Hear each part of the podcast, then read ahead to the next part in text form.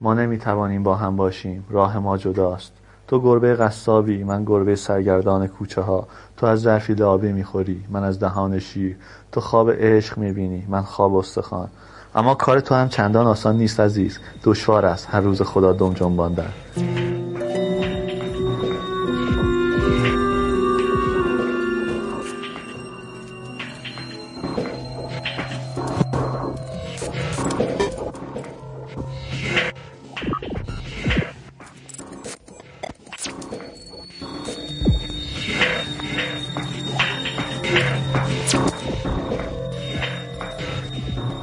گیک شماره 53 داده های بزرگ. اواخر فروردین خرداد 1394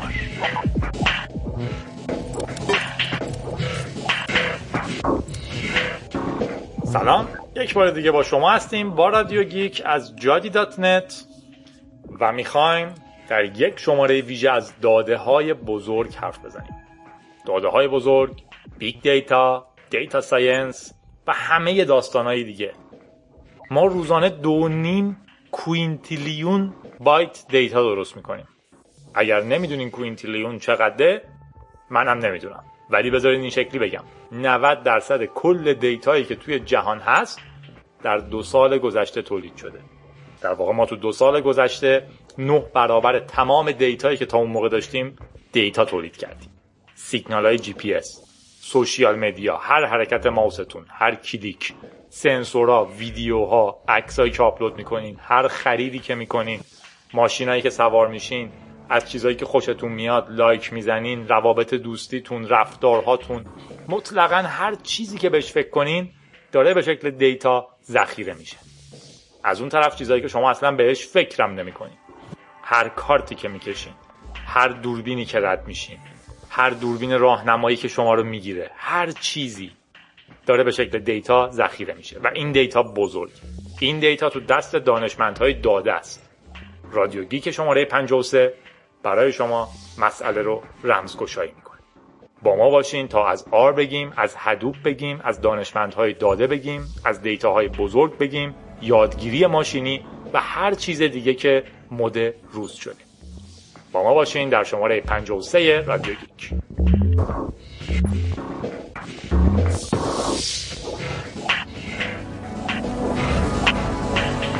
بعضیا که دوست دارن حرفای قشنگ بزنن همیشه میگن چیزی که نتونین اندازه گیری کنین رو نمی‌تونین مدیریت کنین. مثال کتاب فروشی مثال خوبیه. اگه ده سال قبل 20 سال قبل وارد کتاب فروشی می‌شدین احتمالا قدمی می‌زدین کتاب ها رو ور میداشتین نگاه می‌کردین. قیمتش رو نگاه می‌کردین موضوعات مورد علاقتون رو به قفسه ها سر می‌زدین. اگر خیلی کتاب فروش علاقه من بود مغازه دار علاقه من بود از شما می‌پرسید که قبلا چی خوندین؟ شما بهش می‌گفتین مثلا من جان بک خوندم اونم به شما میگفتش او چه جالب اگر از خوشهای خش خوشتون اومده پیشنهاد می‌کنم مثلا به عشق سالهای وبا هم نگاهی بندازی کتاب فروش خوبی نمی‌شد من ولی به هر حال. و ماکسیموم توی دفتری می نوشت که چیا رو فروخته از هر چند تا فروخته. اگر این اتفاق رو الان بگیم دنیا کاملا عوض شده. اولا وقتی میگم وقتی وارد یک کتاب فروشی میشین یعنی سایت آمازون رو باز می‌کنین آمازون می‌دونه شما قبلا دنبال چیا سرچ کردی. می‌دونه آدرس خونتون کجاست. در سه ماه قبل چه چیزایی خریدین. چه حدود قیمتی علاقه من به خرید هستین. ممکنه با یکی دیگه هماهنگ کرده باشه عکساتون رو که آپلود می‌کنین نگاه کنه ببینه دوستاتون کیان. تو فیسبوک به چی لایک زدین. کدوم مجموعه دوستی به شما نزدیکتره؟ آیا با بچه ها میرین شمال یا آخر هفته میشینین تنهایی تو خونتون؟ همه چیز رو می‌تونه ببینه. سریع می‌تونه رو اکانتتون یه سرچ بکنه ببینه توی توییتر چیا نوشتین. و بهترین کتابی که حتما می‌خونین و با یه الگوریتم بهتون پیشنهاد بده. از اون بالاتر. می‌دونه در تمام تاریخ چی خریدین. نه فقط شما می‌دونه آدمایی دیگه چی خریدن. پس آدمی که رفتارهای توییتر شبیه شماست اینو خریده. پس بذار اینو به این نشون بدم که اینو بخره. آمازون از شما خیلی چیز می‌دونه. دنیا عوض شده. دیگه اون کتاب فروشی قدیمی نیستیم. این مفهوم نسبتا جدیده. چیزیه که ما بهش میگیم داده های بزرگ. حالا جلوتر دربارش دقیق تر حرف می‌زنیم. ولی کلا اتفاقی توی قرن بیستم افتاده. خیلی اتفاق قدیمی نیستش. قرن چندم؟ قرن بیست و یکم. در واقع دهه اول قرن بیست و یکم از دو هزار به بعد تازه این مفاهیم شروع شدن. خیلی هم رفتن سراغشون. دولت ها مثلا اوباما که خب طرفدار بسیار بزرگشه بعضیا میگن اصلا یک استارتاپ عظیمی رو داره تو آمریکا راه میندازه بزرگترین شرکت اداره دولت. بهترین دانشمندا رو از بهترین شرکت ها داره جمع می‌کنه و احتمالا می‌خواد دولت رو بچرخونه باهاشون. از اون دی جی پاتیل رو داره که دربارش چندین بار حرف زدیم. data scientist ارشد در واقع کاخ سفید انتخاب شده. همچین position ی قبلا نداشتیم. تو هند گفته میشه کمپین 2014 Big Data یکی از عوامل پیروزی بسیار بزرگش بود. مفهوم اینترنت چیزها رو داریم که بعدا دربارهش خیلی بیشتر حرف خواهیم زد در واقع تو شماره های بعدی.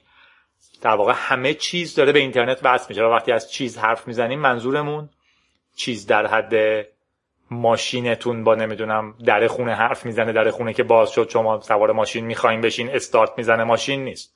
اونا قصه های قشنگشه که به ما میگن. تمام بعضیا به مسخره میگن dust of things حتی خاک ها هم همه به اینترنت وصل میشن. قدم به قدم شما رو زیر نظر دارن که بهتون چیز بفروشن که پول در بیارن. حالا eBay دو تا data warehouse داره در واقع انبار داده داره که کلا 46 پتابایت data جمع می‌کنه. یه 40 پتابایتی هم Hadoop داره برای search اش آمازون که گفتن نداره.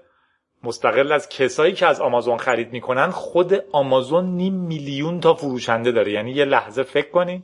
یه شرکتی داشته باشین که نیم میلیون ریسلر داشته باشین. ایران هفتاد میلیونه. یعنی از هر 140 نفر ایرانی نوزاد تا پیرزن یکیشون فروشنده شما نه خریدارتون. فقط به عدد تصور کنید آمازون بزرگترین cluster لینوکس data لینوکس database جهان رو داره با حدوداً 50 پتابایت اطلاعات.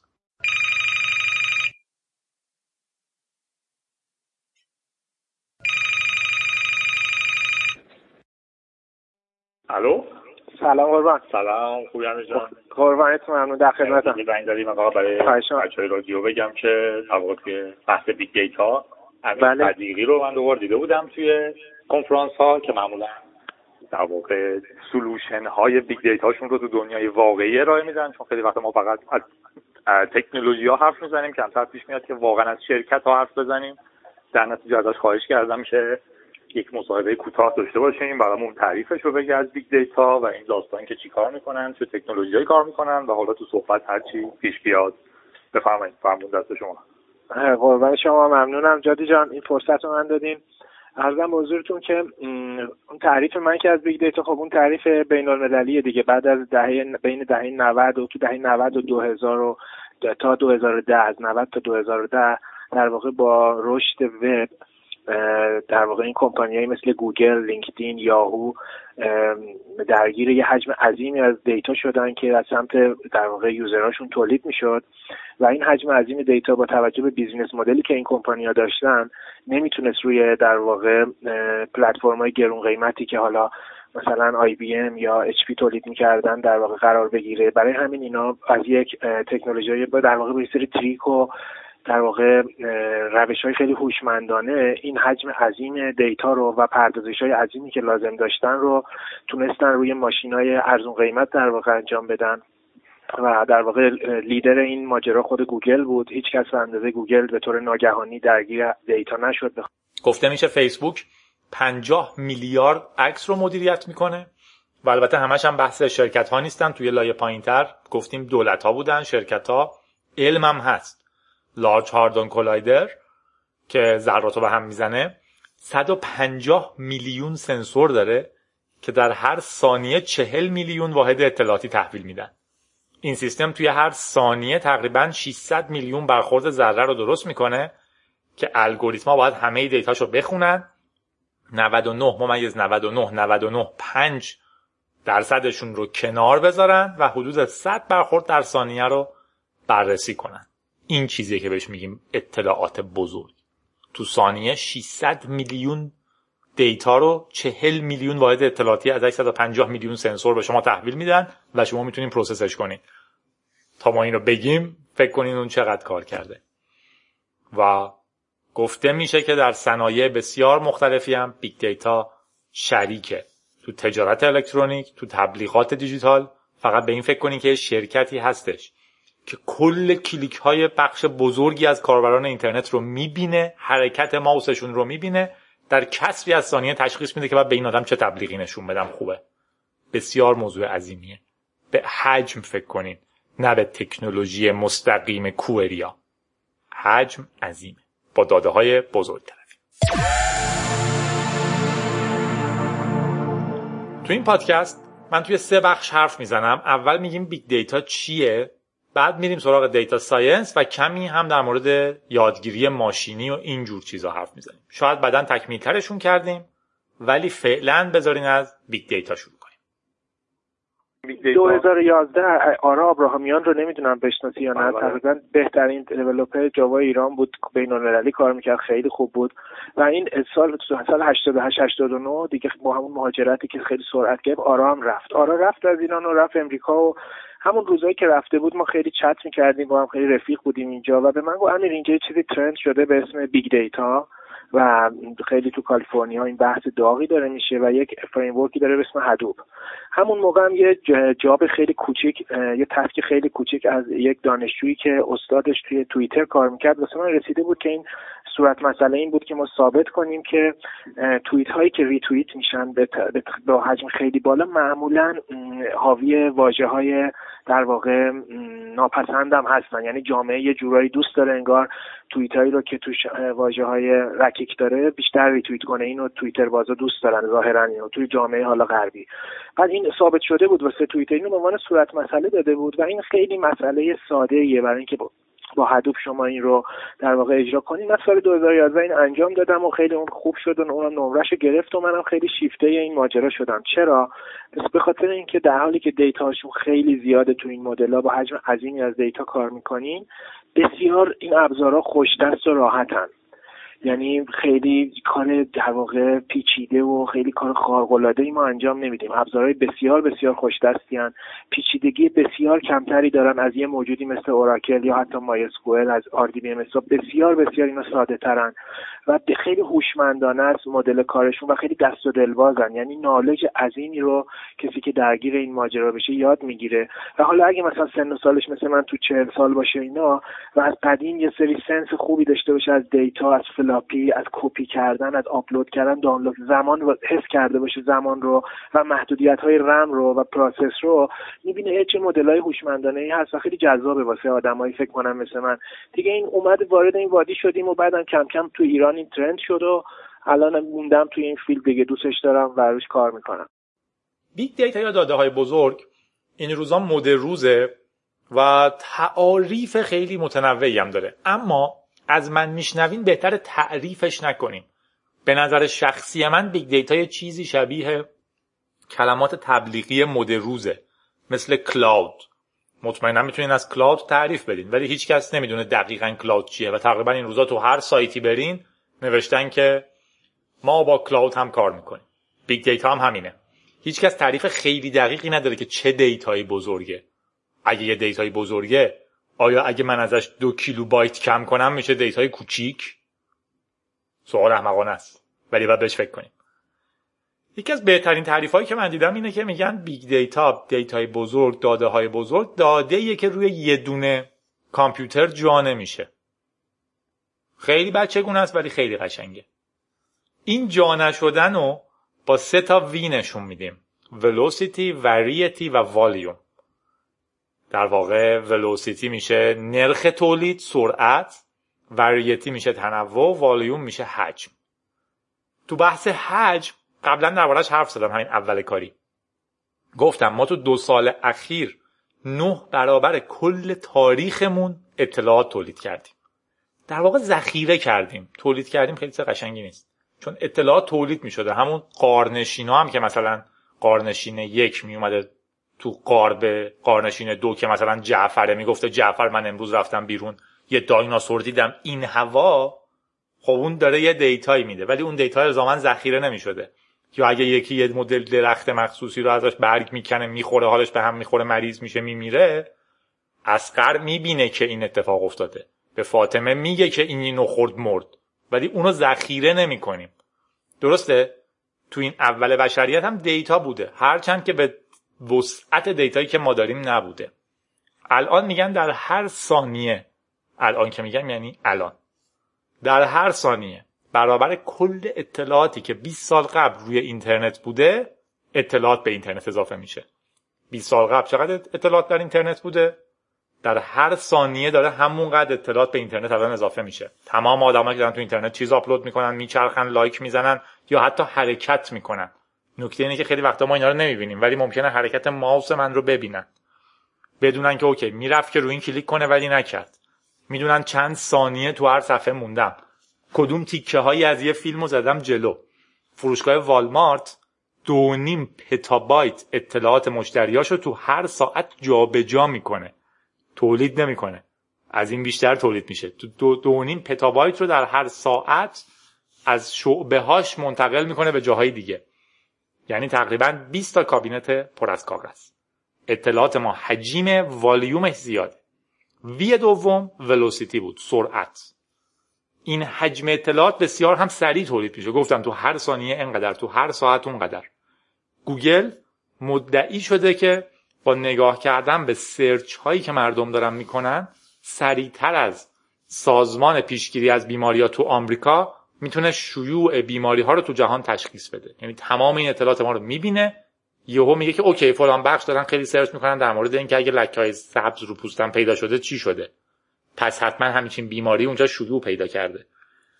نسبت به اون بسیار سریعتره. یا یه تیم توی MIT به شکل زنده از روی سیگنال های موبایل نگاه می‌کردن که تو هر فروشگاه چند نفر مشغول خریدن. و بحث سرعت که مطرح میشه بحث HFT هم هست High Frequency Transactions. کامپیوترهایی که توی یک دهم ثانیه تو بورس خرید فروش می‌کنن.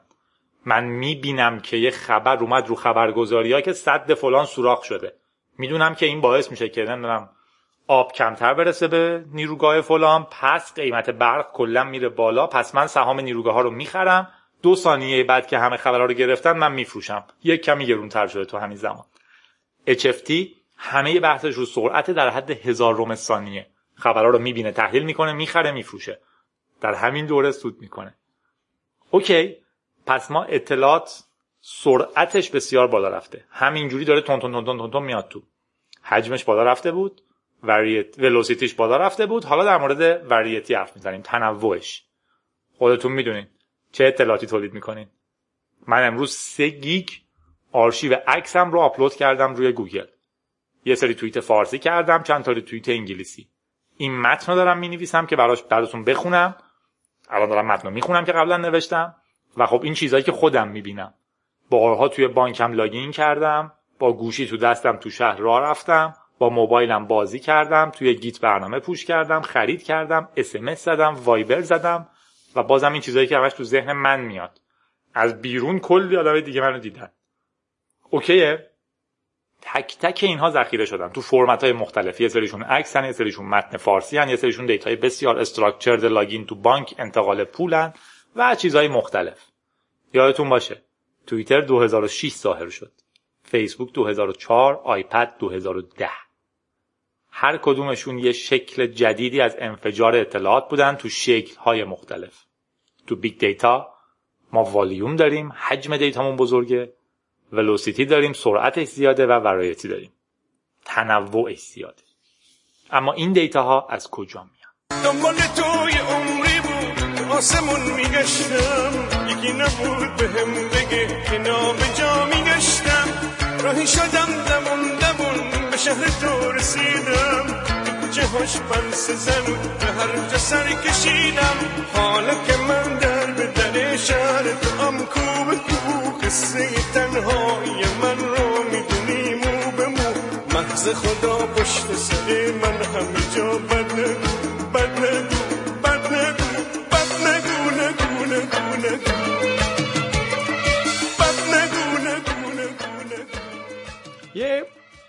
گزارش سالانه خیلی خوبی هست که هر سال منتشر میشه. امسال میگه که 60 درصد اطلاعاتی که تو سیستم های big data هستن اطلاعات مربوط به مشتریان. CRM ها هنوز اولا customer relationship management همه می‌خوان ببینن مشتریاشون چی کار می‌کنن. شرکت ها یک کلمه مشتری دارن و مشتری ها یک کلمه کار می‌کنن. 60 درصد کل این data مربوط به مشتری است 43 درصدش اطلاعات متنیه. از 100 درصد بیشتر میشه چون اطلاعات متنی مربوط به مشتری است 32 درصدش time series ه 24 درصدش از social media ها میاد. 24 درصدش از call center ها عدد بزرگیه. و همینجوری میاد پایین. مثلا وبلاگ ها یا کلیک ها 22 درصد می‌گیرن. mobile device ها 14 درصد. 12 درصد ایمیل ها و حتی 3 درصدش صوته. همینی که الان داریم درست می‌کنیم. تنوع این اطلاعات خیلی زیاده و ما باید بتونیم همش رو ذخیره کنیم. کجا ذخیرهشون کنیم؟ بحث دوم مهم ماست. واقعا کجا ذخیرهشون کنیم؟ بذارین یه نگاهی بندازیم به سیستم های جهانی. آمازون که همیشه حرفش تو اینجا مطرحه فکر می‌کنین چند تا سرور داره؟ یک میلیون و چهارصد هزار تا سرور داره. تصور کنیم با جمعیت ایران. به ازای هر نفر که توی ایران زندگی می‌کنه تو هر سنی به ازای هر چند نفر میشه هفتاد میلیون تقسیم بر یک میلیون و چهارصد کنین؟ یه وقتی میگیم مجبورم تقسیم کنم. هفتاد رو تقسیم بر کیکلک. هفتاد رو تقسیم بر یک و چهار. بله به ازای هر پنجاه ایرانی یک دونه سرور آمازون داره. گوگل یک میلیون تا سرور داره. مایکروسافت هم تقریبا یک میلیون تا. فیسبوک میگه چند صد هزار تا. همینجوری میاد پایین. شرکت های خیلی زیادی هستن تا می‌رسه اون پایین. ما اینا مثلا یاهو بیشتر از 100 هزار سرور داره. اینتل 75 هزار تا. eBay 54 هزار تا. ولی این عدد رو یادتون باشه. میگیم آمازون بیشتر از یک میلیون و 400 هزار سرور داره. چیکار می‌کنه این سرورها رو؟ data ی هر کی رو ذخیره می‌کنه میره پیداشون می‌کنه. تمام بحث big data همینه گفتیم big data بهترین تعریفش برای من data یی که روی کامپیوتر جا نمیشه. بذارین یه مثال بزنم. مثال خیلی خوبیه که همیشه تو دنیای big data می‌زنن. فرض کنیم من یه پروژه می‌گیرم چون رابطم خوبه که فلان پروژه مجتمع مسکونی رو من انجام بدم. به من میگن ما هزار نفر آدم رو باید بتونیم در این پروژه ساختمانی شما اسکام بدیم. منم میگم باشه کاری نداره که هزار نفر. می‌تونم حساب می‌کنم که هزار نفر اگر هر ستاشون بشن یه خانواده میشن 300 تا خانواده. اگه من یه جور برج بسازم که تو هر واحدش تو هر طبقه سه واحد باشه می‌تونم یه برج 100 طبقه 300 تا خانواده, خانواده رو اسکان بدم. حساب می‌کنم که یه پی می‌خوام بکنم 100 متر مثلا هیچی نمی‌دونم از ما من چیز ساختمون سازی همینجوری میگم. و 100 طبقه هم بسازم هزینهش میشه مثلا دو میلیارد تومن بعدم نیست. دو میلیارد تومن می‌گیرم. یه برج 100 طبقه می‌سازم هر طبقهش سه واحد داره و حدود هزار نفر رو توش اسکان میدم. پروژه که تموم میشه میان میگن شادی جان یه چیز کوچیکی پیش اومده اینا هزار نفر نبودن راستش. هزار و سیصد نفر بودن. من میگم okay کاری نداره که فرمول من میگه که من سی طبقه باید بیشتر بسازم. روی برج صد طبقه چجوری میشه سی طبقه بیشتر ساخت؟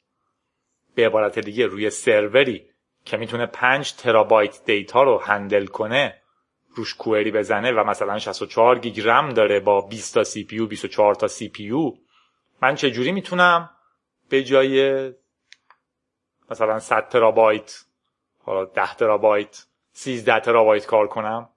چجوری می‌تونم برجی که ساختم خیلی چیز عظیم و خفنیه رو یهو 30 درصد ظرفیتش رو زیاد کنم؟ آیا با 30 درصد پول؟ نه. ساختن سی طبقه روی یه برج بسیار بسیار هزینه بره. ممکنه هزینه منو سه برابر کنه دو برابر کنه. باید خرابش کنم یه پی بکنم پنجاه متر عمیقتر مصالح بسیار قوی تری استفاده کنم تا بتونم سی طبقه برم بالاتر. این اون داستان قدیمیه. هی کامپیوترهای قوی تری بخرید.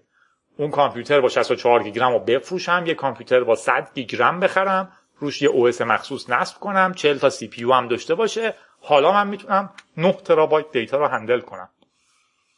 بعد طرف میاد میگه آقا 9 ترابایت که مال سال 2001 بود. من الان آمازونم من الان پتابایت اطلاعات دارم. 80 پتابایت اطلاعات دارم. اینو می‌خوای چیکار کنی؟ من آیا می‌تونم یه کامپیوتری ده هزار برابر سریعتر بخرم؟ نه.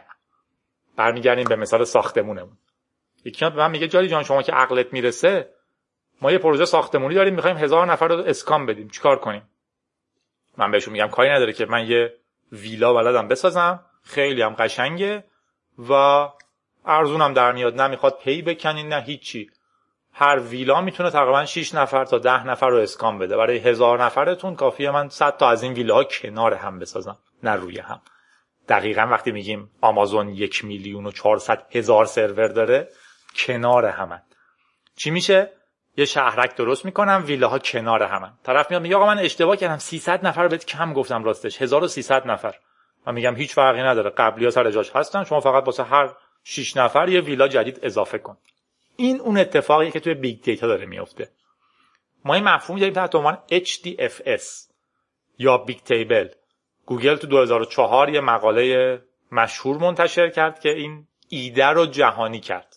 بعدش بنیاد آپاچی اومد. چند تا در واقع پروژه رو توسعه داد یا توسعه هاشون رو در دست خودش گرفت و کلا ابزارهایی ساختن اکوسیستمی ساختن برای big data در واقع Hadoop ecosystem هستیم. ما Hadoop ecosystem اون زیرساختی رو که Hadoop توسعه داد لایه زیر زیرش یک در واقع framework برای اینکه به صورت distributed توضیح شده. شما بتونید فایل هاتون رو نگهداری کنین به اسم HDFS Hadoop Distributed File System. این HDFS خیلی خیلی متنوع و در واقع خیلی متداول شده استفادهش خیلی جذاب خیلی محبوبه. و به خاطر اینکه دقیقا این file system لینوکس به یک استاندارد تبدیل شده اون زیر دیگه framework های بعدی که اومدن خیلی نتونستن روی این قسمت مانور کنن. خیلی framework ها اومدن که خواستن در واقع قدی علم کنن ولی نتونستن. ولی اون قسمت در واقع resource management Hadoop که MapReduce بود در گذشته و framework که process ها رو در واقع اجرا می‌کنه بعدا تبدیل شد خود Hadoop تو version دو تغییرش داد اون مدل رو resource management بهتر شد MapReduce سرعتش بالا رفت. بعد successor های بسیار بسیار خوبی مثل Apache Spark اومدن یا مدل کمپانی های مشتق شدن از این وسط از در واقع Hadoop رو بردن developer ها جدا می شدن از تیم Hadoop و می‌رفتن کمپانی های خوبی می شدن مثل Cloudera مثل Hortonworks مثل MapR که مثلا MapR حدود چهل برابر بعضی process ها رو سریعتر از Hadoop همون موقع اجرا می‌کرد. بعد Cloudera خیلی سعی کرد روی توسعه knowledge کار بکنه و تیم های خیلی بعد Apache Drill رو درست کرد. سرعتش چندین برابر از MapReduce Hadoop سریعتر بود. ولی تمام اینا رو بهشون میگیم Hadoop ecosystem به خاطر اینکه core ماجرا همون framework Hadoop ه و هسته اصلی همون MapReduce ه که از گوگل در واقع گرته برداری شده بود. و من Apache Spark رو خیلی ترجیح میدم خیلی توصیه می‌کنم. یادم یه بار صحبت کردیم راجع به Apache Storm شما صحبت کردیم. برای در واقع پردازش جریان داده هم framework های مثل Storm Samza اومد. Storm بود Samza بود. ولی Spark قابل مقایسه نیست با اینا. Spark یک ویژگی خارق‌العاده و unique داره که هیچ framework دیگه نداره. Spark دیتای الان رو با دیتای دو سال پیش با query های uniform روش میشه. شما با زبانی به سادگی SQL query کنین. بسیار بسیار API دست و دلواز و ساده و راحتی داره. و برای آدمایی مثل حالا اون data scientist ها آدمایی که دیتا رو می‌شناسن ولی خیلی دست به آچار تو software نیستن و دوست دارن می‌دونن دیتا چیه قدرت تحلیل داده رو دارن ولی programmer نیستن خیلی software man نیستن. Spark یک محیط ایدئاله برای اینجور آدما بعد به دلیل اینکه با Scala نوشته شده و اون framework دیگه هم در واقع یک message commit هم استفاده می‌کنه به اسم Kafka Spark بی نهایت سریع اجرا میشه سرعتش بسیار قابل مقایسه نیست. Storm مثلا کنار گذاشته شد همین هفته پیش توییتر دیگه Storm به عنوان یک solution solution دیگه به اسم Heron داده که 100 برابر یه همچین چیزی اگه اشتباه نکنم سریعتره یا ده سی برابر از استورم و این خودش نشون میده استورم چقدر کند بوده. و من توصیه نمی کنم از در واقع اون محصولاتی که با استورم و سامزا اینا به وجود میان قطعا نمی‌تونن پیش فناوری بسیار راحت و قدرتمندی مثل اسپارک قد علم کنه. من اینو من اینو دوست دارم و اینو توصیه HDFS چجوری کار می‌کنه؟ Hadoop Distributed File System فایل سیستم توضیح شده هدوپ. من به جای اینکه بیام یه هارد خیلی بزرگ درست کنم یه سیستمی درست می‌کنم که وقتی یه فایل خیلی بزرگ بهش میدم هر تیکش رو بذاره روی کامپیوتر. بعد که بهش میگم برو توی فایل بگرد ببین چه خطیش نوشته جادی به هر کامپیوتر میگه بره بگرده مال خودشون همون مفهوم ویلا هست در مقابل مفهوم یه کامپیوتر خیلی بزرگ یه برج خیلی بلند. بدون یه مثال دیگه بزنم. فرض کنین مسئلهمون اینه. توی تهران چند تا درخت داریم؟ از نظر تئوری بسیار آسونه. من شمردن بلدم تا تقریبا دوازده تریلیارد رو به راحتی می‌تونم بشمرم درخت های تهران هم خوشبختانه با همت شهرداری عزیز مردم عزیز دولت عزیز یا هر چی عزیز از دوازده تریلیارد تا خیلی کمتره. از نظر تئوری کاری نداره. من شمردن که بلدم راه میافتم از پایین همه رو میشمرم ولی آیا در عمل این کار می‌کنه؟ نه. تمام بحث دیتاهای بزرگ همینه. big data تئوریش پیچیده نیست. شما می‌خواین query بزنیم ببینین که فلان مشتری قبلا چند بار از ما خرید کرده. query خیلی آسونیه. Select count star from purchases where customer مساوی جادی. از این آسون تر اما وقتی که شما والمارت هستین یه فروشگاه زنجیره بسیار بزرگ در تمام جهان و آمریکا و کانادا چی میشین؟ این کوئری پنج هزار سال طول می‌کشه دیتاتون هم یه جا نیست. به مثال درخت برمیگردیم. من نمی‌تونم به یکی بگم برو درخت های تهران رو بشمر بیا. درسته که عدد بلده ولی نمی‌تونه این حجم رو هندل کنه. در مقابل چیکار می‌کنم؟ تهران رو تقسیم می‌کنم به یه سری کوچه. به هر یک نفر در یک کوچه میگم درختای کوچت رو بشمر. بعد به من بگو چنده. به این کار میگن مپ ریدوس. مپ کردن و ریدوس کردن. در واقع من مسئله رو میشکنم به مسئله ریزی که تو اجزای کوچیک قابل انجامن. به هر کی میگم جواب تو به من بده ریدوس می‌کنم. جوابا رو با هم جمع می‌زنم جوابا رو با هم کوچیک می‌کنم. اینجا جمع جوابش و جواب نهایی رو به دست میارم. هدوپ دقیقا اینجوری کار می‌کنه. به جای اینکه من بگم یه فایل خیلی بزرگ رو روی کامپیوتر خیلی بزرگ ذخیره می‌کنم و بعد ببینم توش چند تا جادی هست یه فایل خیلی بزرگ رو میدم به HDFS Hadoop Distributed File System. HDFS خودش اینو هندل می‌کنه روی کلمه کامپیوتر معمولی که به هم شبکه شدن و رو همشون هدوپه کپیش می‌کنه. تیکه تیکش از نظر من هنوز من یه فایل سیستم بزرگ می‌بینم تو سیستم مرکزیم. ولی عملا این فایل تیکه تیکه شده توی یه کلمه کامپیوتر. و وقتی میگم که همه خطایی که توش نوشته فروش دوشک ویستر تبلیغ پخش نکردم ولی نمی‌دونم چرا گفتم دوشک ویستر. به خاطر اون تبلیغ بامزهشون که می‌گفت من و شادی و دوشک ویستر که به نظر من در به همشون میگم که توی هر خطی که نوشته فروش دوشک ویستر برای من بشمرین چند تا خط داریم. عملا من هنوز یه فایل می‌بینم تو مجازی سازی بهش بگم هرچی بگم در واقع تو هدوپم اما وقتی دستور رو میدم این مپ میشه به همه کامپیوترها. همه کامپیوترها تیکه ای از فایل رو که دارن نگاه می‌کنن جوابشون رو به من میدن که یکی میگه من 5 تا دیدم یکی میگه من 6 تا دیدم یکی میگه من ندیدم. بعد task در واقع reduce من اینا رو با هم جمع می‌زنه من میگه جادی جان کلا 11 تا دیدیم از اینا. این روی کامپیوتر بزرگ غیر ممکن بود. در واقع Hadoop توی فیسبوک توییتر لینکدین شرکت هایی مثل اینها هستش که توسعه پیدا کرده بسیار پیشرفته. در عین حال روش تکنولوژی هایی اومده مثل هایو. شمردن کار سختیه. MapReduce و من از صفر نمی‌خوام بنویسم. من می‌خوام query SQL ی بزنم.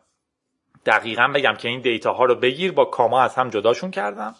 select کن هر چی. فروش که توش دوشک ویستر هست. مجموعه پولش رو به من بده. هر کی رو تیکه خودش کار می‌کنه فقط جوابا رو به من میدن. اوکیه در روش یه سری تکنولوژی سوار میشه. Hadoop یه اکوسیستمه در واقع اون file system زیرش هم اسمش Hadoop ه که file system پخش شده است. feature های خیلی جذابی هم داره. مثلا شما می‌تونید 10 تا کامپیوتر تو cluster Hadoop تون بیارین. یه فایل خیلی بزرگ روش کپی کنین. خودش تنظیم می‌کنه که هر تیکه از فایل مثلا روی دو تا باشه. به شکل default رو سه تا باشه. اگه یه کامپیوتر کلا سوخت از برق کشیدین یا هر چی خودش اون تیکه رو منتقل می‌کنه روی یه فایل دیگه. چون ازش تا کپی قبلا داشته کپی سومم می‌گیره. اگه من ظرفیتمو خواستم بیشتر کنم فقط کافیه 50 تا کامپیوتر قدیمی معمولی بخرم وصلش کنم به همین کلاستر و روش هدوپ ران کنم. اتوماتیک خودش میاره میاره تو کلاسترش حجم کلش بزرگ میشه. به این دلیل خوبه. در مقابل سرورهای گرون و عجیب قدیمی اینا روی سخت افزارهایی ران میشن که ما بهشون میگیم کمودیتی هاردور هاردورهای همینجوری معمولی خودمون. یه نظریه هست که میگه که هر سخت افزاری که شما روشنش کنین کامپیوتر معمولی هر هزار روز یک بار ممکنه بسوزه. در واقع یک هزار روم شانس سوختنش در هر روز. در نتیجه اگه شما ده تا کامپیوتر دارین هر صد روز احتمالا یکیش میسوزه. اگر آمازون یک میلیون و چهارصد هزار تا کامپیوتر داره هر روز چقدر؟ صد چهار هزار تاش؟ یه چنین چیزی میسوزه. نه کمتر. روزی چهارده هزار تاش میسوزه از مدار خارج میشه. اگر کمودیتی هاردوره هدوپ می‌تونه اینو به راحتی هندل کنه به شرط اینکه شما همینجوری بهش کامپیوتر جدید بدین. اون تیکه که سوخته رو خودش جایگزین می‌کنه اتوماتیک. از هر چیزی چند تا کپی داره. OK ه. این مفهوم کل پیچیدگی big data ست من می‌تونم distribute کنم رو چند تا جا. حجم data که قبلا نمی‌تونستم handle کنم و روش task های MapReduce ران کنم. بعد از MapReduce مثل اون مثال درخته اتفاقاتی که افتاده اینه که مثلا چیزی مثل هایو اومده که مثل SQL query ه اما روی Hadoop اتفاق میفته نسبتا کنده. بعد هی دیگه شرکت های مختلفی وارد شدن مثل Cloudera Hortonworks و شروع کردن تکنولوژی ها رو هی پیش بردن. مسئله این بود که با Java نمی‌خواستن task های MapReduce ی بنویسن. مثلا فیسبوک می‌گفت من SQL کارهای حرفه ای دارم. در نتیجه هایو توسعه میده. اگر اشتباه نکنم شاید اشتباه کنم. از شرکت دیگه ای باشه. ولی بعد Impala میاد HBase میاد database ها میان روی اینا سوار میشن. همه این database ها هم SQL ی نیستن. ما یه مفهوم جدید داریم تحت عنوان NoSQL بعضیا میگن لغت خوبی نیست NoSQL ولی استفادهش می‌کنیم به هر حال. تو. technical بهش میگن NoSQL چیزایی که SQL ی نیستن. SQL مثل Excel یه سری ستون از قبل مشخص داری. همیشه میگی که اگر من یه data ی جدیدی وارد می‌کنم که data ی فروشه آدم جادی کالای دوشک تختش رو به این قیمت در تاریخ فلان خریده. از قبل می‌دونم structure م چیه. مثل یه صفحه Excel مثل یه جدول همه database هم NoSQL ها اینجوری نیستن. اگه من قرار توییت های یکی رو بررسی کنم نمی‌تونم ازشون یه database SQL ی بسازم. می‌تونم بگم تاریخ فلان user فلان ولی متنش یه متن در هم ریخته است. همش داره عوض میشه. یا اصلا اگه یه فروشگاه درست می‌کنم کالاها دارن هی اضافه میشن attribute هاشون هم اضافه میشه. مشخصه هاشون. من شاید تا یه روزی موبایل میفروختم بعد موبایل ها عمر باتریش مهم شده بعد از یه مدت سیستم عاملش مهم شده. حالا اینکه اندروید چنده آیا رنگ دیگه داره؟ database هم از اون مدل قدیمی که فقط یه جدول جوابگوش بود در اومده. اگه من یه سیستم فروش دارم database های قدیمی خب مثلا من یه پاسخ بانک می‌ذارم. بعد پاسخ بانک علاقمند میشم که خب error ش هم ذخیره کنم. یا باید برم یه جدول دیگه درست کنم یا اینکه بیام تو NoSQL NoSQL هر دفعه قبول می‌کنن تقریبا شما چی بسازین. از قبل اونجوری relational نیستن. مثلا من بهش میگم که OK MongoDB یه database NoSQL ذخیره کن که من یه چیزی فروختم پس مدلشو بزن فروش خریدار اسمشو بنویس جادی تاریخشو بزن امروز. از فروشگاه 51 رضایت شمارش چهار بود جنسش هم صورتی رنگ بود اسمش هم دوشک بود ابعادش بود 210 در 240 OK ذخیره می‌کنه. بعد میام میگم که OK حالا یکی دیگه اومده خریده اسمش هستش فرناز. بزن که فرناز یه عمل انجام داده به اسم بردن برای تست. لپتاپ لنوو اینچشو بزن 11 اینچ رنگ مشکی. پس فردا میاد جادی یه خرید انجام داده. پس نوعشو بزن خرید. لوبیا خریده 4 کیلو مدل چش بلبلی. ببینین یه سری اطلاعات رو دارم ذخیره می‌کنم که الزاما شبیه هم نیستن. بعد می‌تونم به مونگو دی بی کوئری بزنم. بگم Mongo به من بگو جادی اسم خریدار جادی چه چیزایی خریده. میگه آقا یه لوبیا خریده که اسمش چش بلبلی بوده. دو کیلو با یه دوشک که مشخصاتش اینه. از قبل تو ساختارم ندارم. تو زندگی امروزمون خیلی راحت تر میشه. در نتیجه مثلا HBase که گفتم یه database NoSQL یه که روی Hadoop سوار شده. در واقع زیرش Hadoop ه فایل سیستم distribute Hadoop داره. هر چقدر خواست حجمش بزرگ میشه. ولی شکل ارتباط باهاش با دستورای اچ بیسه جالب بود؟ فکر کنم از یه جایی به بعدش به درد کسایی که تخصصشون قرار نیست این باشه نمی‌خوره. اما بحث بعدی رو که شروع کنیم بحث اینه که کیا دارن با این دیتا کار می‌کنن. اونجا بحث جالب تر میشه. تا اینجا هم خیلی جالب بود. اونجا بحث خیلی تخصصی تر میشه ولی بعدا میریم دوباره سراغ تخصص. با ما باشیم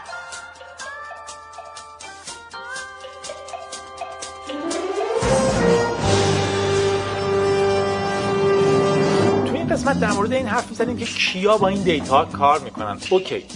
تو یه لولی من دارم حالا data رو ذخیره می‌کنم. خب که چی؟ کی با این کار کنه؟ data scientist ها وارد میشن. یا بهتر بگم اصولا شاید data scientist لغت خیلی خوبی نباشه. این روزا خیلی مده ولی اینا دانشمند به نظر من نیستن. من از data engineer بیشتر خوشم میاد. یا scientist هایی که با data کار می‌کنن. نه الزاما دانشمندان داده. در واقع یه سری آدم داریم که یه مهارت های نسبتا وسیعی دارن. data scientist این روزا مده هر کسی یه query می‌زنه هر کسی با R کار می‌کنه هر کسی آمار می‌دونه به خودش میگه data data scientist چون مد شده. ولی عملا data scientist بودن خیلی چیز سختیه. انتظار میره شما مفاهیم آمار رو بدونید. چون باید با data یی که به دست میاد کار کنیم آیا جادی سال ارتباطش ربطی داره با میزان خریدش؟ سال چی؟ سال تولدش مثلا. آیا بچههایی که در دوره جنگ نوجوون بودن ماست رو در اندازه های بزرگتری می‌خرن از ترس اینی که نکنه یه روزی ماست پیدا نشه؟ اینجاها آماردانه که می‌تونه به شما جواب بده. ولی data های ما توی database های پیچیده ای پس ما نیاز به برنامه نویسی داریم. برنامه نویسی آماری. از اون طرف برنامه‌نویسی عمومی هم می‌خوایم. مثلا Python.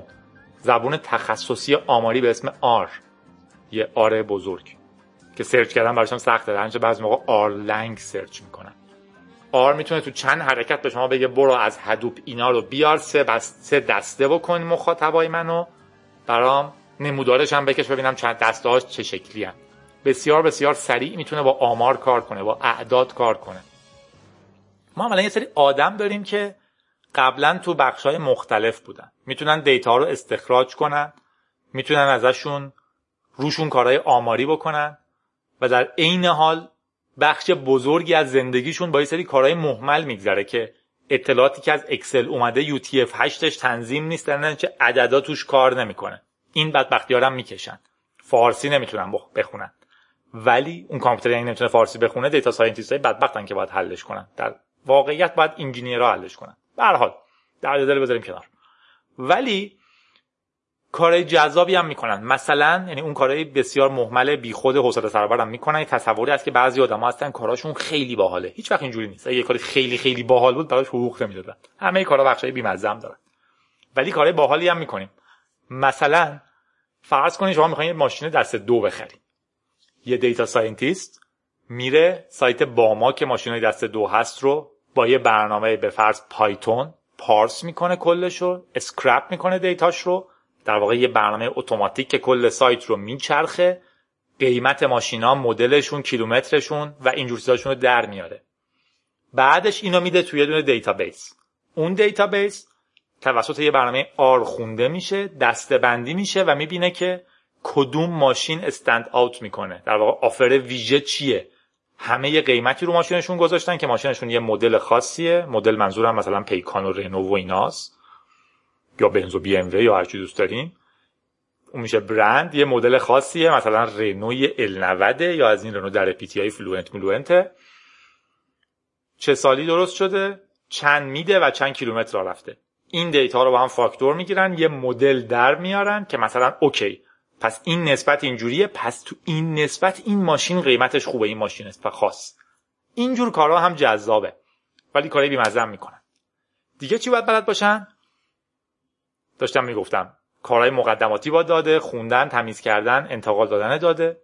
یادگیری ماشینی در واقع من یک مدلی رو بتونم برازش فکر کنم درستشه ریگرسیون. من بتونم یک مدلی رو برازش کنم بگم اوکی این منحنی نشون دهنده این سه تا فاکتور رو بدی قیمت ماشین رو پیش بینی می‌کنم. تمام آدم ها فرض کنین بذاریم مثل آدم از اول بگم.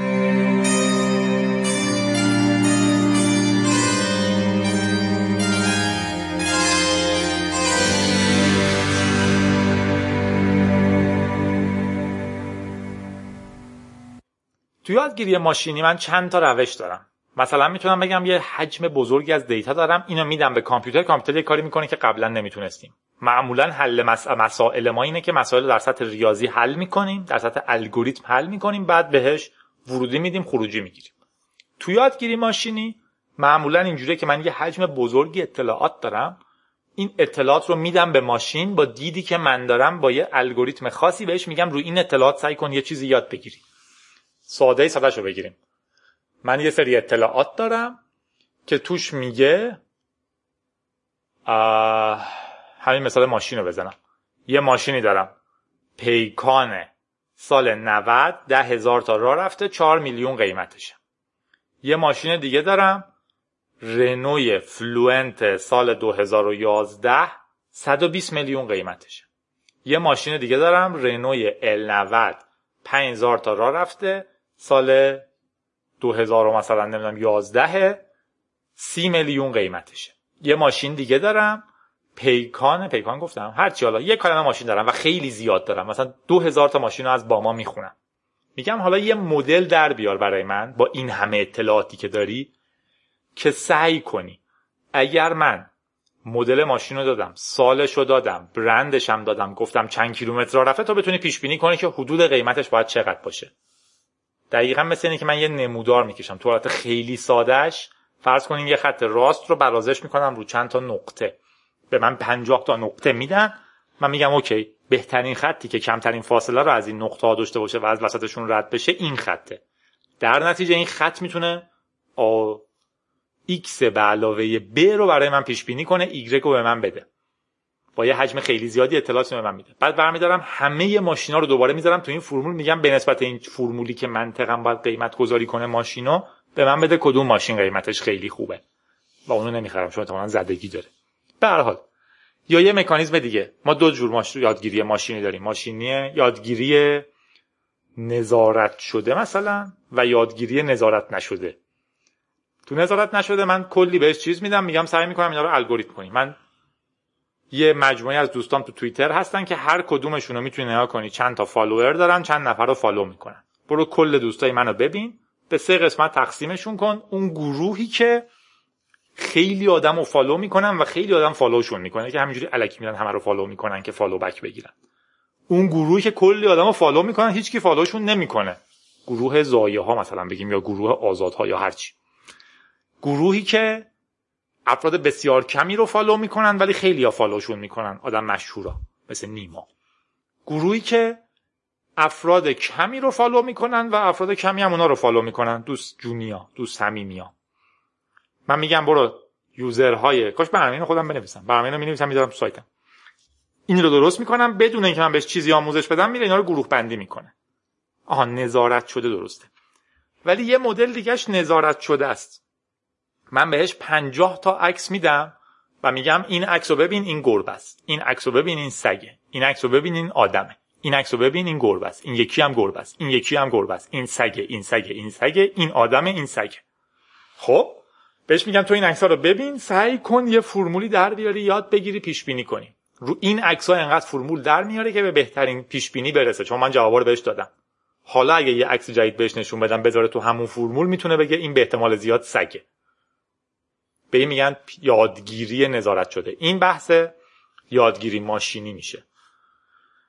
خیلی هم خب جنبه های بسیار بسیار بسیار بسیار متنوعی داره. یعنی اگر برین سراغ یادگیری ماشینی عملا شما می‌تونین توی رگرسیون جلو برین توی بحث text mining جلو برین یا natural language processing جلو برین. سعی کنین یاد بگیرین که ماشین چجوری حرف می‌زنه. امروز یه خبری بود که خیلی جالب بود ماشین تونسته بود از انسان پیشی بگیره توی جواب دادن به تست های هوش.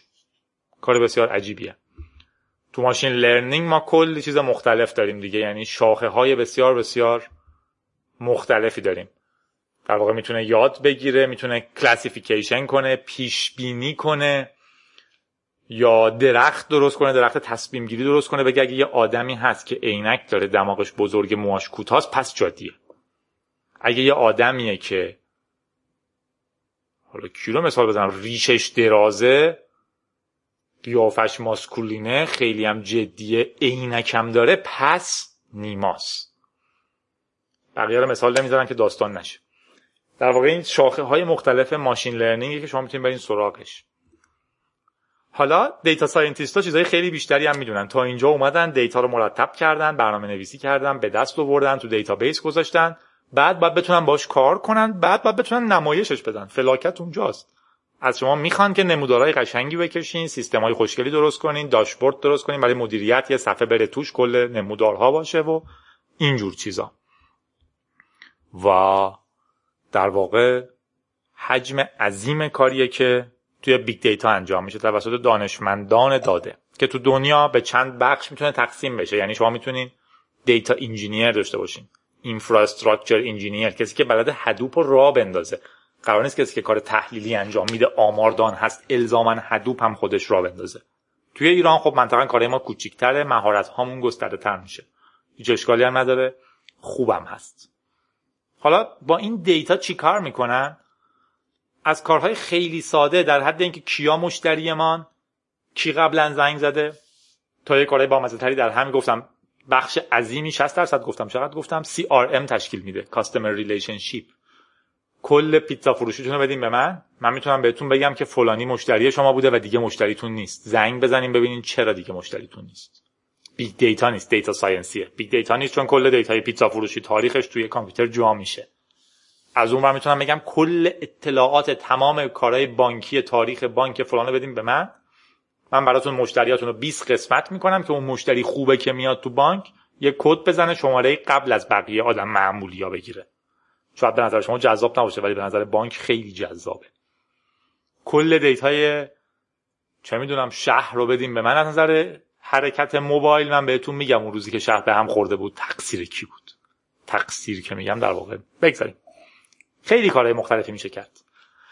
در مورد کارهای جالبتر مثلا توی سری کشورها اومدن گفتن که data ی پولی دولت باید شفاف باشه. کاخ سفید موظف تمام تقسیم بودجهش رو بذاره روی Git. آدما ببینن. تو سوئد در یک حرکت عجیب که برای ما خیلی قابل درک نیست گفتن که تمام اموال درآمدها و اینجور چیزهای مردم باید توی database قابل دسترسی باشه. اگر اشتباه نکنم یه سایتی رفته بودم اون تو بود. ایدهشون چیه؟ میگن خب این شکلی هر کسی که دچار فساد اقتصادی شده که دیگه ممکنه گزارش بدتش درسته که من دوست ندارم همسایم بدونه که من چقدر پول در میارم. ولی در نهایت شاید اگر تو ایران همه می‌دونستن که همه چقدر پول در میارن و ما خیلی بهتر بود. خلاصه در واقع خیلی کاری دیگه می‌تونم بکنم. مثلا یه چیز مثال با مزه بزنم. این هم بزنم رسیدین خیلی باحاله. شما میاین کل یه متن رو میدین به یه ماشین و بهش میگین اوکی من یه کتابی دارم به اسم یه مقاله‌ای دارم به اسم آزادی های پایه‌ای در آمریکا. شیش نفر یه مجموعه مقاله‌ای نوشتن که باعث آزادی های مدنی در آمریکا شده مثلا. یه سریشون امضا داره یه سریشون نداره. من کل اون کارهایی که امضا داره رو میدم به یه کامپیوتر و میگم یه سری پترن در بیار. مثلا کشف کن که هر متنی توش بیشتر از چهار بار گفته بود. محمل کار خود جادیه. هر متنی که توش گفته بود ور از کار همیلتونه که بیانیه آزادی آمریکا رو مثلا نوشته. مثال می‌زنم. تو ذهنم نیست دقیق. بعد یه فرمول های اینجوری در میاره. بر اساس گفتم یادگیری ماشینی نظارت شده. یه متن بهش میدین. جوابارم بهش میدین که اینو جادی نوشته اینو مثلا جورج واشنگتن نوشته. اون در میاره که اونایی که فارسیه فهمیدن مال جادی اونایی که انگلیسیه مال جورج واشنگتنه. بعد بهش یه مقاله که نمی‌دونه مال کیه میدین میگه این مال کیه؟ به احتمال زیاد. یه کار خیلی بامزه کردن. مشهوره که نویسنده هری پاتر مثل اون دفعه سوتی ندم بذار اسمش رو سرچ کنم هری پاتر. هری پاتر the sorcerers فلان بله رولینگ خانم رولینگ جی کی رولینگ مشهوره که خانم رولینگ یه مجموعه کتابی داره که با اسم مستعار منتشر کرده. چون دوست داشته نویسنده خوبی باشه و دوست نداشته که یک موفقیتی به اسم هری پاتر باعث بشه که همه کتابهاش پرفروش بشه. کاری که می‌کنه اینه که می‌دونستن که این به احتمال زیاد سری کتاب رو با اسم مستعار منتشر کرده. یه برنامه کامپیوتری می‌ذارن تمام متن همه هری پاترها رو بهش میدن. یاد می‌گیره شیوه نوشتن خانم رولینگو. کاری که می‌کنن اینه که میان یه مجموعه نویسنده دیگه هم بهش میدن مال اونا رو هم یاد می‌گیره. بعد یه سری از کتاب هایی که مشکوک بود به اینکه نویسندش نمی‌دونیم کیه احتمالا اسم مستعاره رو بهش میدن و دقیقا در میارن که به احتمال زیاد این کتاب ها رو هم خانم رولینگ نوشته چون دست خطش شبیه دست خط که میگم منظور خطش نیست دیگه با کامپیوتر می‌نویسه ناکس ولی فرم نوشتهش شبیه در نتیجه باعث میشه که برای فکر کنم ناشرش حتی میفرستن برای در واقع که میگن؟ agent ش مسئول کارهای انتشاراتیش. که آیا این کتاب ها هم مال خانم رولینگه یا رو تایید می‌کنه که بله مال رولینگ. چنین کارهایی رو هم می‌کنن. و خب این آدما کیان و از کجا اطلاعاتشون رو می‌گیرن؟ این بخش آخر پادکست big data یه صورت مطالعه کوچیک تعریف کنیم. اگر کسی می‌خواد ته این پادکست علاقه من میشه منطقه می‌تونه روی یه دونه کامپیوتر به پیشنهاد تو که خیلی بهتر از پیشنهاد دو تایی منه. یه حدوب بیاره بالا یه بله. فایل CSV حالا لازم نیست خیلی هم عظیم باشه یه فایل CSV پیدا کنه از یه دیتایی و سعی کنه با یه چیزی مثل های روش یا حتی فایلایی که جادی فرمت ندارن لاگ آره آره آره. لاگ فایروال لاگ لاگ ویندوز لاگ سوش لاگ آره این log رو ببره اون تو. دقیقا می‌تونه اون از این واژه ها رو در واقع شما به سادگی به عنوان اولین مثال Hadoop اینو واژه ها رو شمارش کنه و بعد از روی تغییر فرکانسی تکرار این واژه ها توی بخش های متنوع log می‌تونه به این تحلیل برسه مثلا روزا معمولا این سرور exception تولید می‌کنه ولی اون سرور نمی‌کنه. یعنی می‌تونه حتی به همین سادگی یه چیزایی رو کشف بکنه تو این data. آمار باید حتما بدونه حتما باید sense عدد و رقم داشته باشه کسی که می‌خواد با data بازی کنه. بعد یه سری ابزارهایی هم هست که می‌تونه این data رو visualize کنه. خیلی مهمه این data خوب visualize بشه. همون داستانی که ما میگیم. طرف لازم نیست تمرین کنه بهترین مهارت رو در مورد کار با پیچ پیدا کنه. بله. یاد بگیره که با پیچ‌گوشتی می‌خواد چیکار بله. کنه. بله دقیقا. یعنی خود اون use case ابزار رو معرفی می‌کنه. OK. شما use case رو وقتی دقیقا بشناسی میری یه مورد مشابهش رو, رو اینترنت می‌بینی کیا با چه روشی رفتن حالا ممکنه خلاقیتی به کار یا مثلا مثلا می‌تونی با آچار رینگ نداری ولی می‌تونی با چه می‌دونم با یه انبر قفلی بازش کنی. تا این حد می‌تونی تغییر بدی. ولی خود use case معمولا تعیین می‌کنه که چه framework و چه ابزاری شما سوال اصلی من چون این به سمت این بودیم و پرسیدم که آدما خب یه چیزایی میشنوم به خصوص Hadoop و اینا. خیلی جدید. سرچ می‌کنی همه نوشتن. what is Hadoop یه صورت مثلا وقتی با آدما بدی می‌تونن تو اون خط مستقیم برن جلو. حالا شاید من یه بار بیشتر مزاحمت شدم در مورد در واقع شاید یه حتی آموزش کوتاه مثلا ساعته بسیار خوب در چجوری کار می‌کنن نمونهشو من اینجوری نصب می‌کنم و اینجوری استفاده می‌کنم نصبشون باور کن از نصب هزاران بار از نصب ویندوز راحت تره یعنی به نظرم اگر کاربری می‌تونه با ویندوز کار بکنه می‌تونه اتم هم بشکافه نصب ویندوز پیچیده است واقعا میگم نصب اینا در حد خب آره، خیلی راحت نصب اینا در حد دانلود و اجرا به اینکه اون stack رو آدم باید بشناسه دیگه بدونه که من دارم چی کار. می‌کنم نه که چیز دانلود کنه کپی کنه بعد نفهمید چی شد. یعنی اون در از مسئله واقعا مهمترین بخش. خیلی مهمه صحبت آخری داری؟ این خیلی دنیای شیرینیه به نظرم و خیلی business جذابی هم احتمالا شده و خواهد شد چون این ابزار دنیای سرمایه‌داریه و الان مثلا سرمایه‌داری الان از big data بسیار استفاده می‌کنه. ما هم شباهت های زیادی داریم مدل بانکداریمون به اون دنیا. برای همین اینجا هم trend میشه. و, و خیلی نیرو رو و بچههایی که علاقه مندن می‌تونن واقعا توش موقعیت خیلی خوبی درست کنن. های بسیار بزرگی توش وجود داره. OK. دست درد نکنه. قربان شما ارادت مندم محبت کردید قربان شما قربان خدا این آدما دانشمندان داده هستن. کسایی که معمولا تجربه زیادی دارن. اتفاقا خیلی بامزه است. آدمای خیلی جوان توش دارن کمتر میان. طول می‌کشه برای اینکه نیاز به دانش گسترده تو database برنامه نویسی دید داشتن در مورد آمار شناختن علم و اینجور چیزا دارن. جوان هم بسیار بسیار خوش اومدن ولی تلاش زیاده می‌خوان تو این حوزه. معمولا باعث شده که یهو این نیاز به وجود اومده. اتفاقا کسایی که یه مدتی از این دنیا دور شده بودن برمیگردن با موفقیت توش. توی همین گزارش گزارش 2013 یه بحثی داره در مورد اینکه این آدما اطلاعاتشون رو از کجا می‌گیرن. یا کی هستن؟ اولا که حدود 68 درصدشون شرکت هان 86 درصدشون توی آکادمی کار می‌کنن تو دانشگاه کار می‌کنن و 74 درصدشون به عنوان مشاور هم درگیر هستن. در مورد اینکه اطلاعاتشون رو از کجا می‌گیرن بیشترین مبلغ مرکز اطلاعاتیشون ژورنال ها هستن یعنی مجله علمی خوندن نیوزلترها و خوندن وبلاگ هاست. نکته بسیار جالبیه. انقدر که این گسترده است در واقع هیچ کسی به طور کامل کاورش نمی‌کنه. 26 درصد گفتن که ژورنال می‌خونن. هر روز 31 درصد گفتن که هر روز نه هر هفته 31 درصد گفتن ماهانه. در کل حدود 60 درصد گفتن که هفتگی یا ماهانه نیوزلتر می‌خونن و حدود 56 درصد گفتن که ماهانه حداقل وبلاگ ها رو می‌خونن. کنفرانس میرن معمولا وبینار شرکت می‌کنن.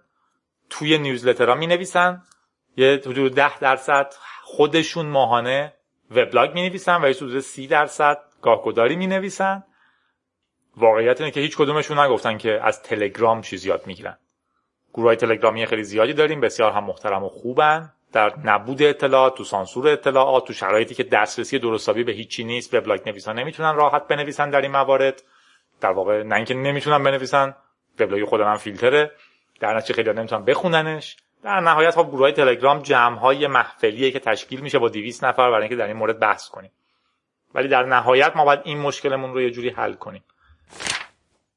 و هیچ کدومشون نگفتن که از طریق تلگرام به این دانش می‌رسن. اما نکته خوبش که مثبت باشیم اینه که در مورد خوشحالی نسبت به کار جاب ستیسفکشنشون بسیار بالاست. تقریبا اکثرشون گفتن که یعنی 79 درصدشون گفتن که از کارشون راضی هن. کاراشون رو دوست داشتن. به خصوص وقتی این می‌رسه به مشاوره یا وندورها حتی بالاتر هم میره. یعنی مثلا 80 90 درصد گفتن که کارشون رو دوست دارن. نداره شخصی من اینه که کار بسیار جذابیه. منم حداقل هر کاری که می‌کنم رو واقعا با اشتیاق انجام میدم. مستقل از شغل. چون که شما دارین با دیتا بازی می‌کنین انگار تو ماتریس نشستین پشت دنیا رو می‌بینین. بدون شک اتفاقات بدی هم می‌تونه بیفته سوء استفاده میشه ازش بشه و خیلی چیزهای دیگه. ولی در نهایت چیزیه که لذت بخشه. اگر می‌خوایم بیاین توی این راه پیشنهاد می‌کنم که کلماتی که میگم رو تک تک برین دنبالش و یاد بگیرین. اگه می‌خواین data scientist باشین باید در مورد database NoSQL Hadoop اطلاعات داشته باشین در یک لایه. بعد بریم توی آمار آمار استنباطی. ما دائما اگه شما مهندسی خوندین آماری که خوندیم آمار احتمالی. اگه دست بکنیم توی کیسه دو تا عدد در بیاریم چند درصد احتمال داره که جمعشون قرمز باشه. آمار استنباطی یه چیز دیگه است. میگه اگر من از 200 نفر بپرسم که بهترین کاری که امروز کردین چیه و همشون بگن کار آ بوده آیا می‌تونم بگم جامعه ای که ازشون سمپل گرفتم به کار آ علاقه مندن یا نه؟ آمار استنباطی ما خیلی کم خوندیم.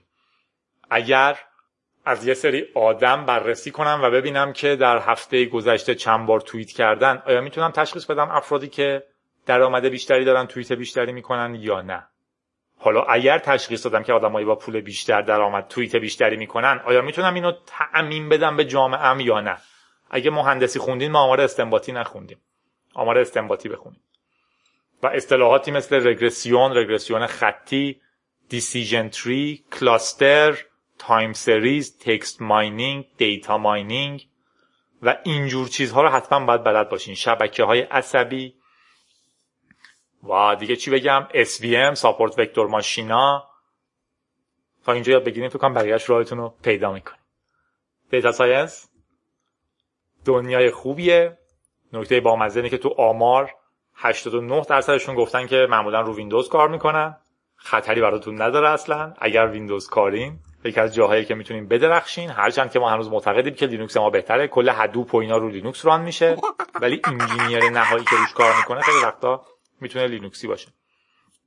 حتما دو تا اینفوگرافی که این روزا مد شده اون بخش visualization data science تو سایتم می‌ذارم که بتونید در موردش اطلاعات زیادی کسب کنین حداقل بتونین مسیراتون رو پیدا کنین و حتما حتما حتما حتما سعی می‌کنم تنبل نباشم و چند تا video cast هم در این مورد بدم چون تو ویدیو بهتر در میاد.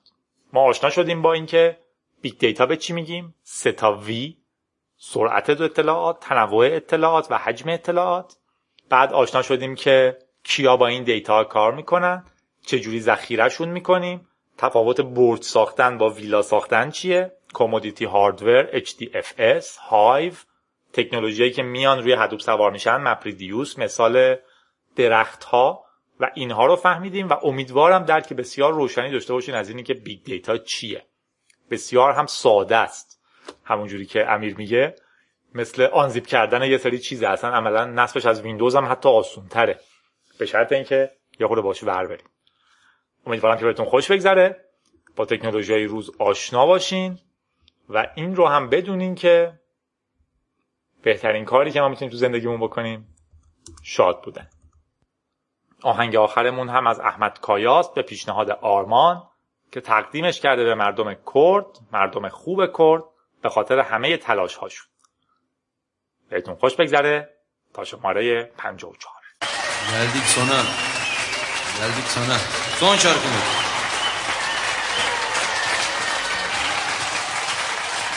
توران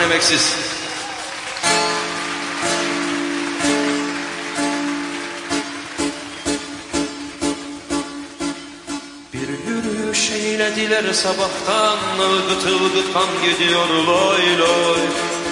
Bir yürüyüş eylediler sabahtan ılgıt ılgıt kan gidiyor loy loy. Dayan dizlerim dayan ağla gözlerim ağla Namlu puşt olmuş at ayağı puşt Dayan dizlerim dayan ağla gözlerim ağla Namlu puşt olmuş at ayağı puş Vay anam vay vay bu belalı başına ben nere gidem. Vay anam vay vay. Bu belalı başına kime ne diyem? Ya derdime derman ya derdime derman Ya derdime derman ya katlime ferman. Of anam of of. Bu belalı başına ben nere gidem. Vay anam vay vay bu belalı başına kime ne diyem Ya derdime derman ya derdime derman ya derdime derman ya katlime ferman. Ya derdime derman ya derdime derman Ya derdime derman ya katlime ferman. Ayağı deyince Yılmaz'ın Baktı atacak taşı yoktu. Eli durmuş ayağı durmuştu Çıkardı yüreğini kan içinde. Vurdu kötünün kafasına kafasına. Ay bu nasıl devran? Ay bu nasıl devran? 28 Nisanlı yavru hey. Ham meyveyi kopardılar dalından. Vay anam vay vay. Bu belalı başına ben nere gidem Vay anam vay vay Bu belalı başına kime ne diyem? Ya derdime derman Ya derdime derman Ya derdime derman Ya katlime ferman. Ya derdime derman Ya derdime derman Ya derdime derman Ya katlime ferman. Vay anam vay vay. Bu belalı başına ben nere gidem? Vay anam vay vay Bu belalı başına kime ne diyem Ya derdime derman Ya derdime derman Ya derdime derman Ya katlime ferman. Of anam Bu belalı başına ben nere gidem Ya derdime derman Ya derdime derman Ya derdime derman Ya katlime ferman. Ya derdime derman Ya derdime derman Ya derdime derman Ya katlime ferman